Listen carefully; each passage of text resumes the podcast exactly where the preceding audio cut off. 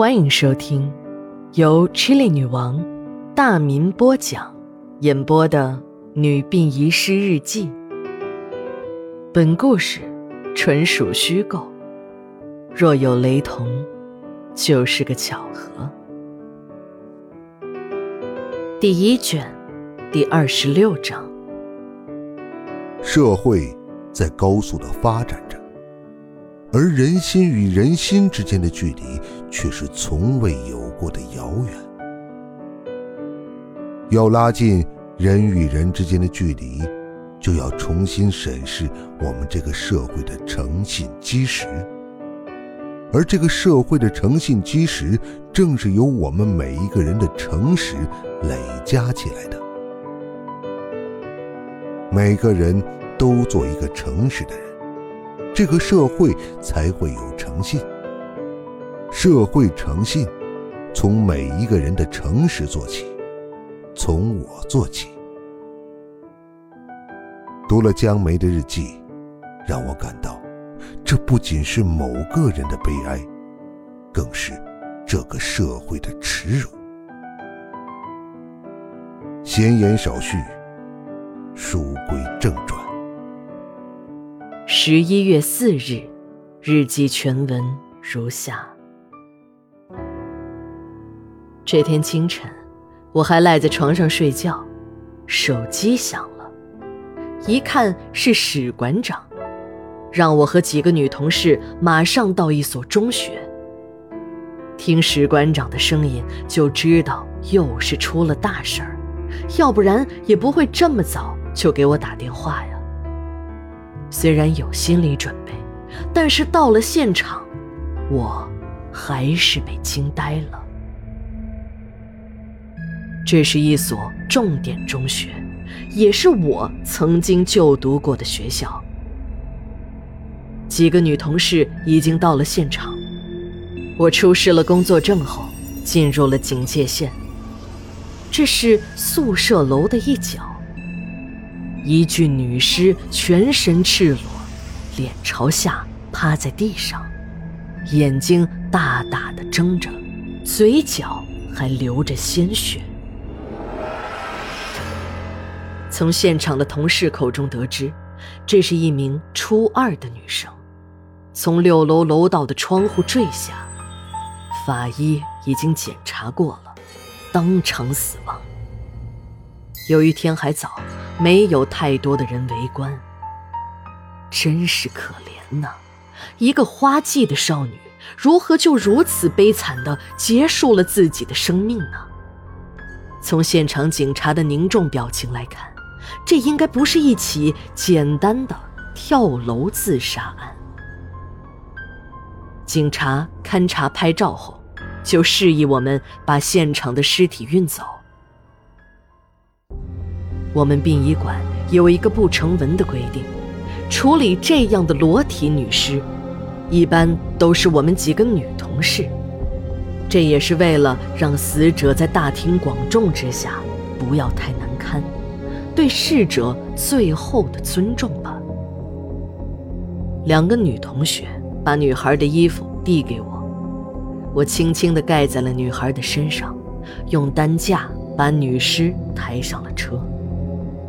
我看到，女孩的头发很长很美，还散发着青春特有的气息。女孩的遗体被送进了土火化炉旁的杂物间。警察和法医很快也赶到了，还是前面讲的那些解剖步骤：一把手术刀从死者的下巴划到小腹处。骨头连接处就用那个像砍刀一样的工具给弄开，整个胸腔和腹腔就被打开了，然后就是取组织样本。看得出来，这个年轻的法医还不是很用心，和前面讲到的吴老根本不是一个层次，一个天上，一个地下。就说那缝合的针线。还能从外面看到遗体的内脏。这种遗体清洗起来是最麻烦的，一不小心，水就会进入遗体的胸腔和腹腔，再伴着血液、组织液流出来。那种场景，什么人看了都会很纠结。所以，你也不要怪我对那粗心的法医有意见。由于秦姨和警察很熟，一个老警和他说：“这个女孩是中学二年级的学生，也是那个中学的校花。”今天凌晨，几个社会小青年到校花的宿舍去找一个援交妹，发现了正在睡觉的校花，就起了坏心。在厮打的过程中，女孩身上的内衣也被扯烂。女孩冲出了宿舍，慌乱的女孩从六楼走廊的窗户跳了下去。啊，什么是援交妹啊？我一不小心把心里的疑问说出了口。那些警察和法医们狠狠地白了我一眼，真倒霉，好久都没人白眼我了。后来我才知道。所谓的援交妹，一般是指还在读书的女学生跑场子，行话你们懂的。还有人专门拉皮条，拉皮条的一般都是和援交妹五五分成，而客人呢，一般都是有头有脸的体面人。真是没人性，连小女生都不放过。这个事件。一时间传的是沸沸扬扬，各路媒体的记者纷纷来到这所学校，学校呢，则是在大门口加派了很多的保安。无论记者们怎么软磨硬泡，学校就像是一头不怕开水烫的死猪。就一句话，没有领导的批准，任何人都不能接受采访。坊间传闻。这所学校中有很多这样的援交妹，每到休息日或是下了晚自习，就会有很多的高档小轿车来接他们。不少的援交妹还发展着下线，甚至整个宿舍的女生都加入到这个队伍中。很快，事情就有了眉目。原来，这所学校的校长。也参与了其中，还主动的介绍女学生，并从中捞取回扣。这出乎了所有人的意外。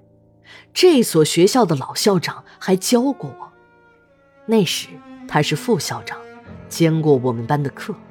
那是一个很严肃的长者，每天都会跟我们说要做一个诚实的人。现在想起来，我真的有点害怕。那样一个看起来那么正直的师长，竟然能做出这种勾当，真是人心难测呀！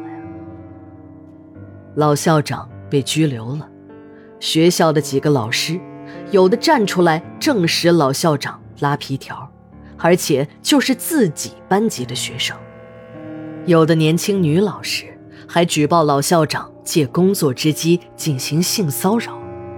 还有甚者，学生家长也出来举报，说老校长强迫自己家里的孩子做那种事儿，吓得孩子不敢上学，天天躲在家里。都说以前是迫于老校长手中的权力，所以一直敢怒不敢言。有了人证，有了物证，有关部门的调查迅速定了性。这是一起严重的侵害未成年权益的案件，而这个始作俑者竟然披着人民教师的外衣，必须予以严肃处理。案件很快进入了司法程序，一切准备就绪。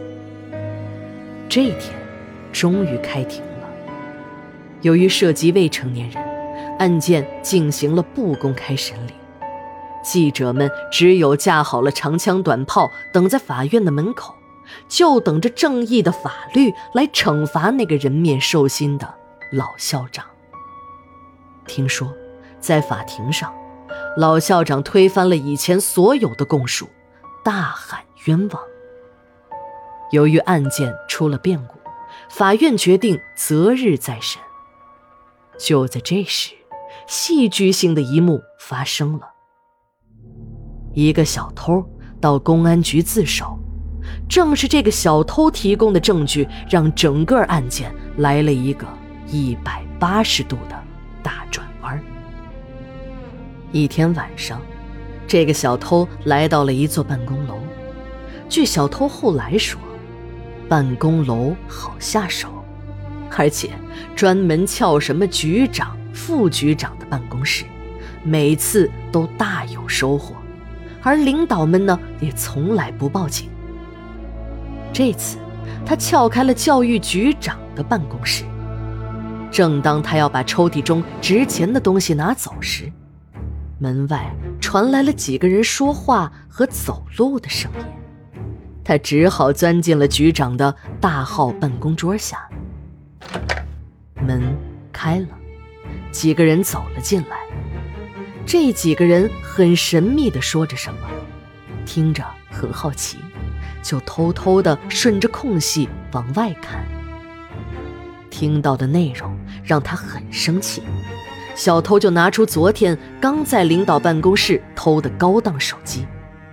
摄像头通过空隙，对准了这几个神秘的人。原来这几个人，其中一个就是教育局局长。局长的儿子也卷入了这个大案子。